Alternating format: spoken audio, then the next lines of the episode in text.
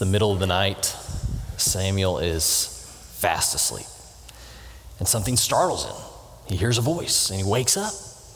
So Samuel gets up and he, he runs down the hallway to where the old man Eli is asleep and he says, Eli, here I am. You called. And Eli says, No, I didn't. Go back to bed. So he does. He goes back to bed. He hears another voice. He, he returns to Eli, and again, Eli says, I didn't call you. Go back to bed. And the third time, Samuel hears this voice and goes to Eli. Something clicks for Eli. And he thinks to himself, I wonder if this is God talking to Samuel. And so he tells Samuel this Go and lie down, and if he calls you, say, Speak, Lord, for your servant is listening. Speak, Lord, for your servant is listening. Samuel does, and it turns out it's the Lord God Almighty trying to talk to this little boy, Samuel. And he's got something to say to Samuel. You know, as it happens, God has always had something to say. God spoke in creation, He spoke in burning bushes, He spoke through prophets, He spoke in gentle whispers, He spoke on, on mountaintops, on rooftops, on Damascus roads, in blinding visions, and loud, audible voices. God's always been speaking, it's just it's what He does. And what I want you to notice about this story in 1 Samuel is that it's not that Samuel can't hear God. It's that he doesn't know it's God he hears. You know, he doesn't know that it's God who's speaking to him. And the text says the reason is Samuel did not yet know the Lord. The word of the Lord hadn't yet been revealed to him. So even though Samuel, this boy, is sleeping next to the Ark of the Covenant, which we think would be an advantage, he doesn't have any expectation that the Lord God would or even could talk to him. He doesn't expect that at all. Why not? Well, you may remember in those days, 1 Samuel 3 1, the word of the Lord was rare, and there were not many visions. Does that feel like today to anybody? Would anybody say that about your life? It feels like in my life, the word of the Lord is rare, and there's, there's not many visions. But what if it's not that God has stopped talking? Okay. What if it's not even that we can't hear God? What if it's that we don't know it's God we hear? And what if God is talking as much as he ever has? We just don't know how to determine that, yeah, that's actually God talking to me. Not somebody else, not something else. That's God. Okay, today's pretty simple. Last week, Chris began this series, Hush and the idea behind this series is how do we listen to God? It's a, a, a series based on the spiritual life. I want to enhance your spiritual life. And what Chris talked about last week was the idea, the assumption that many of us have that God doesn't speak much anymore, if at all. And Chris really challenged that and reminded us that God has a mouth which he uses. If you weren't here last week, I'd encourage you to, to go back and listen to that sermon because I'm not going to rehash all that. He did a really great job with it. But in short, the takeaway is God still speaks. God still speaks. One of the primary ways that God speaks is through Scripture. And Chris is going to talk about that next week. So I'm not going to, not going to go there today. What I want to do is just a real simple move this morning, and it's going to feel a little bit more like a Bible class than a sermon. It'll feel a little bit different. That's okay, I think. I hope. We'll see. It's going to feel a little different. It's going to be a Bible class. And what I want to do is just look at Scripture and ask the question how does God speak to his people in Scripture? Not how does God speak to his people through Scripture, that's Chris next week, but how does God speak to his people in Scripture? What are the patterns for the ways that God speaks to his people? Are there patterns? Well, I think there are. Dallas Willard wrote this great book called Hearing God, and he helps us think through the, the five most common ways. I'm going to amend and adapt his ways a little bit, but they are really helpful as you, as you kind of get a broad view of Scripture and ask this question well, how does God speak to his people?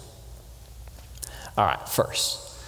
The first example that he gives, or the first category for the way that God speaks to us that he gives, is called a phenomenon plus a voice. A phenomenon plus a voice. The idea here is, is when the world gets tilted on its axis and things that don't normally happen start to happen, and then God speaks because he's got your attention.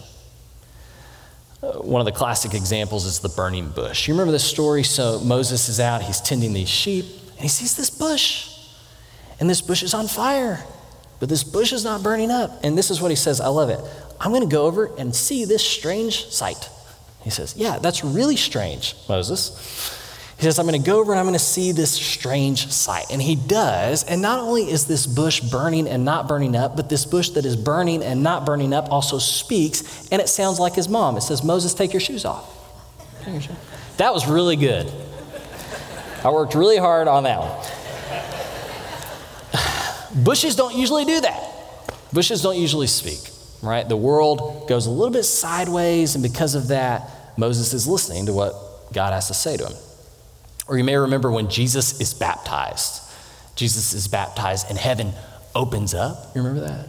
And a dove descends onto Jesus, and everyone hears from heaven, This is my son. Well, I don't know about you, but heaven hasn't opened up that many times for me lately. Doves don't land on my shoulder that often. Right? So it's this unexpected event where something happens that's not supposed to happen, and because of that, God gets everybody's attention and he speaks. A couple weeks ago, a Highlander told this story in his Bible class, and it was a story that he was told about a thousand times growing up by his parents. Because this story really defined how they thought about their son. He was born, he was born a little bit premature, a couple weeks, but they thought everything was fine, so he went to the, the normal nursery and not the NICU. And so his dad and his grandmother are standing outside the glass looking into the nursery at this beautiful baby boy. And suddenly he begins to turn blue. So, unknown to everybody else, he still had fluid on his lungs. And so, dad and grandma just begin to beat on the glass, just beat on the glass, trying to get a nurse to come. And a nurse does. She comes running and she sees the little boy's blue, and so she immediately begins CPR on the baby. And so, dad runs around, he gets into the nursery, and he comes, and all he can do is, is rub the baby's feet. And this little nurse is just exhausted trying to get this baby boy to revive. And finally, he just gasps and gets this big breath of air, and he's okay. And the nurse kind of collapses down to the ground, and she looks at his dad and she says, This is a miracle. God has something special in store for your son. Yeah, right. And so his dad is listening. And why is he listening? Right? Because something that wasn't supposed to happen just happened. And he's paying attention. All right? I'll let you interpret that story as you will as I'm going to do all the other stories this morning.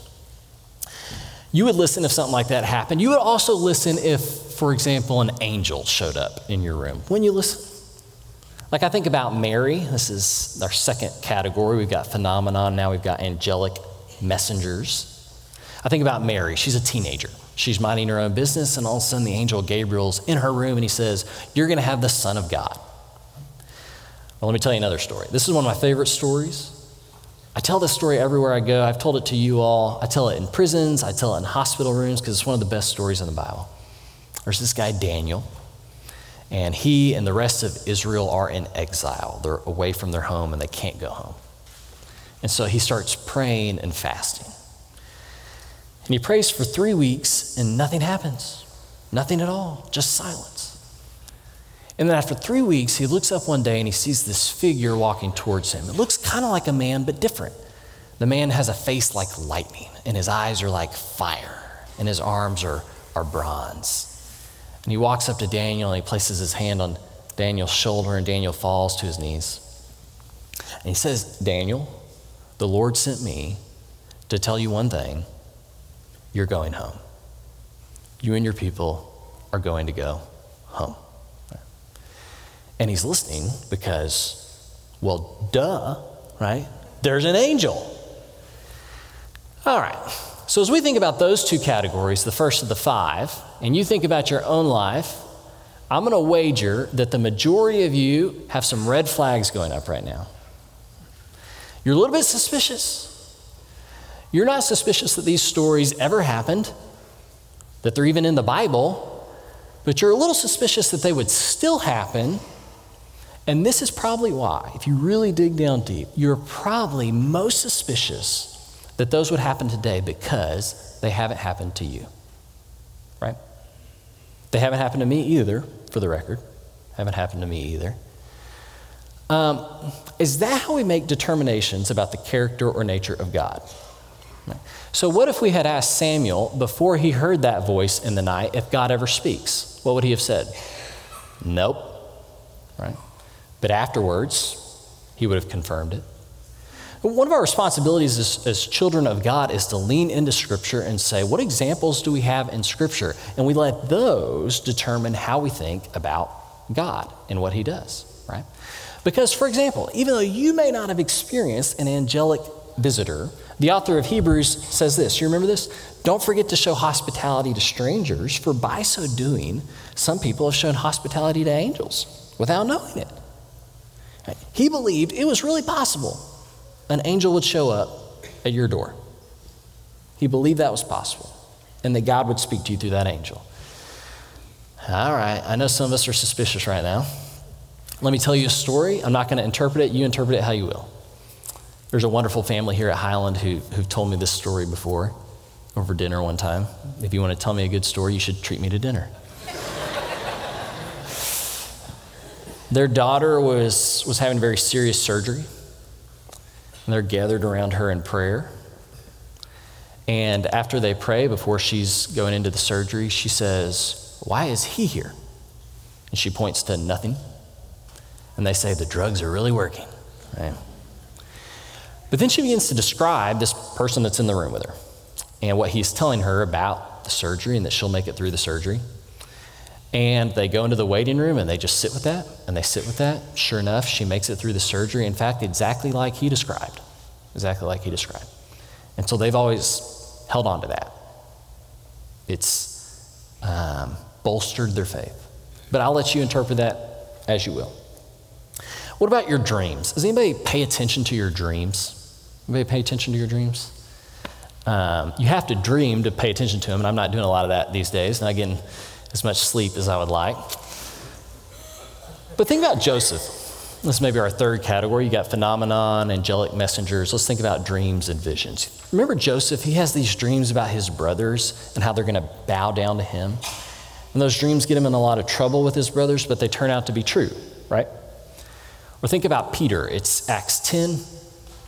Peter's on the top of a roof, it's midday, and all of a sudden heaven opens up, and these animals just start coming down from heaven. And he hears the voice of God, and God tells him, Kill and eat.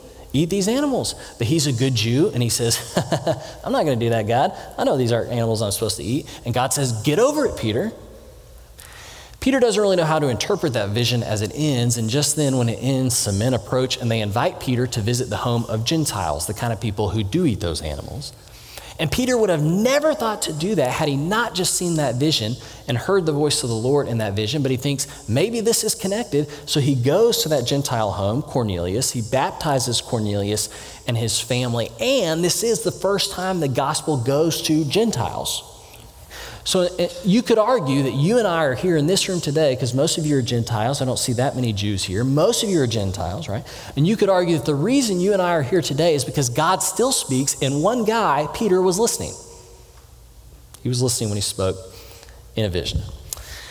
Um, you would say, probably most of you, that if you saw a vision, you would pay attention to what God had to say if you saw a vision. But what if you didn't see anything?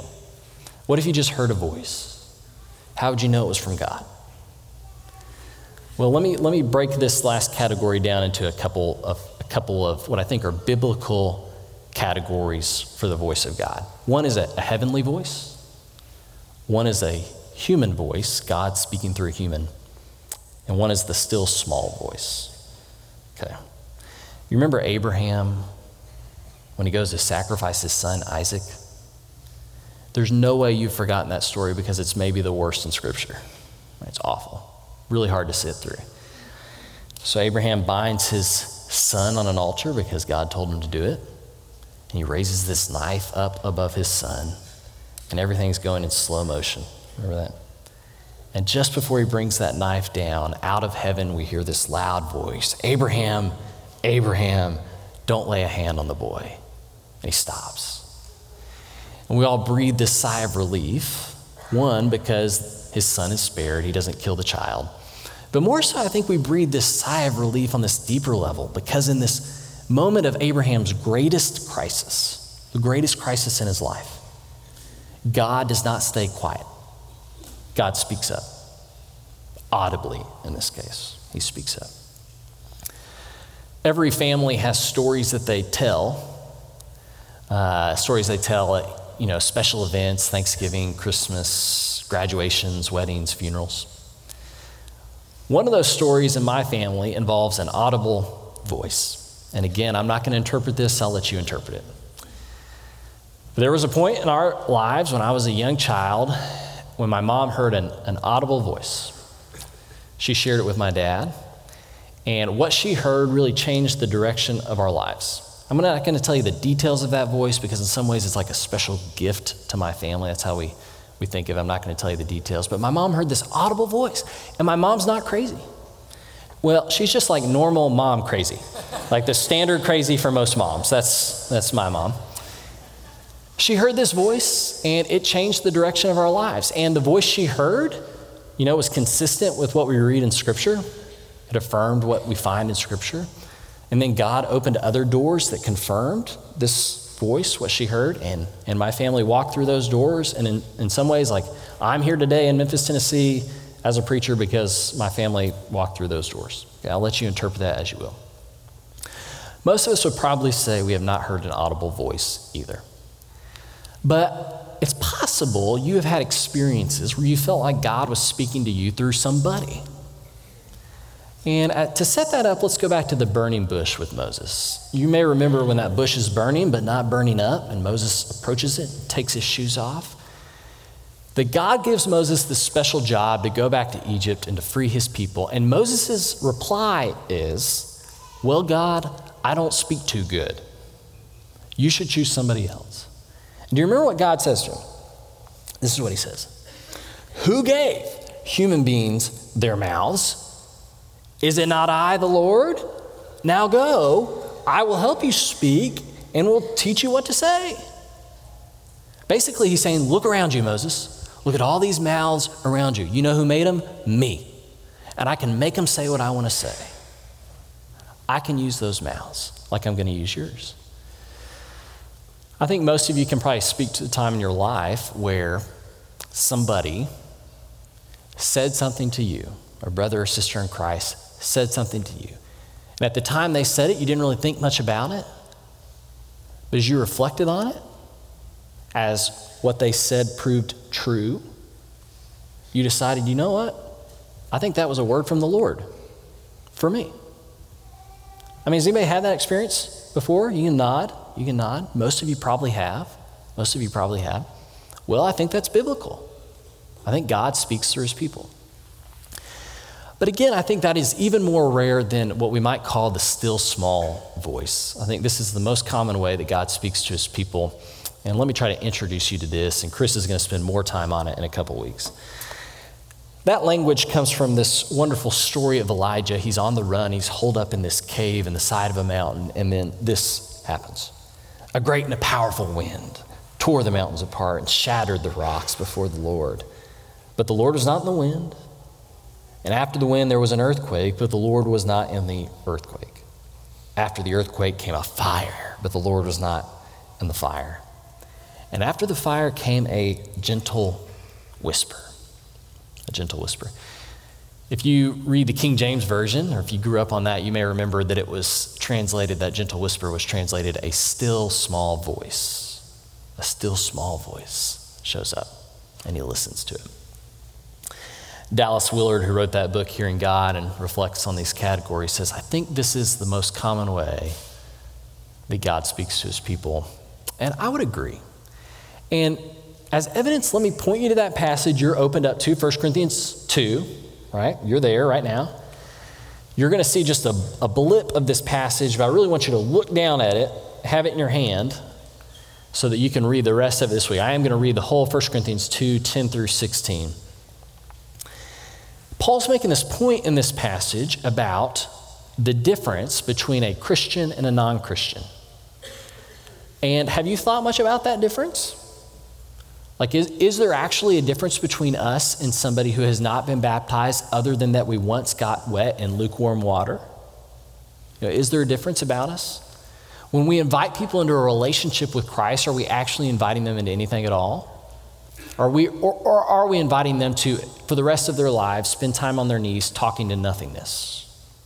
Okay, so Paul's going to address that right here in 1 Corinthians 2 10 to 16. That's why I want you to have it in your hands. These are the things God has revealed to us by His Spirit. He's going to make sense of that over the next lines. It's not going to be on the screen. You're going to look down and you're going to listen. The Spirit searches all things, even the deep things of God. Verse 11. For who knows a person's thoughts except their own spirit within them? In the same way, no one knows the thoughts of God except the Spirit of God. What we have received is not the Spirit of the world, he's talking about Christians, but the Spirit who is from God, so that we may understand what God has freely given us. This is what we speak not in words taught by human wisdom, but in words taught by the Spirit, explaining spiritual realities with Spirit taught words. The person with the Spirit does not accept the things that come from the Spirit of God, but considers them foolishness and cannot understand them because they are discerned only through the Spirit with a capital S. The person with the Spirit, capital S, makes judgments about all things but such a person is not subject to merely human judgments, for who has known the mind of the Lord so as to instruct him? But we have the mind of Christ. What's he saying? He's saying that humans cannot possibly hear a word from God. They cannot possibly understand the will of God. Why? Because they have human spirits.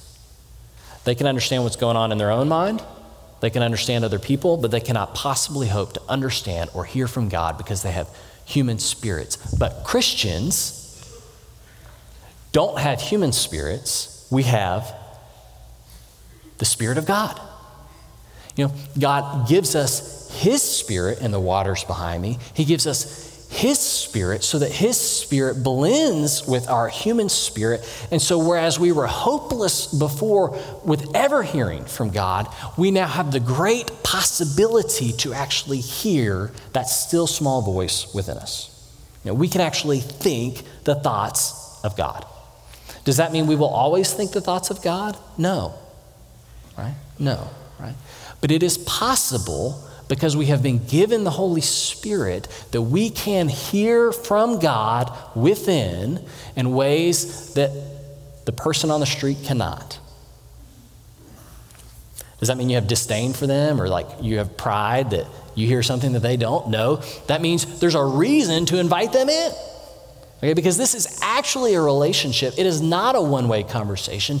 It is possible by the power of God, through the Spirit of God, that God would have a word for you and that you would hear it within, that your thoughts would blend with His thoughts. I'll end with an example about this. I've interpreted it as an example of this. You may interpret it some other way.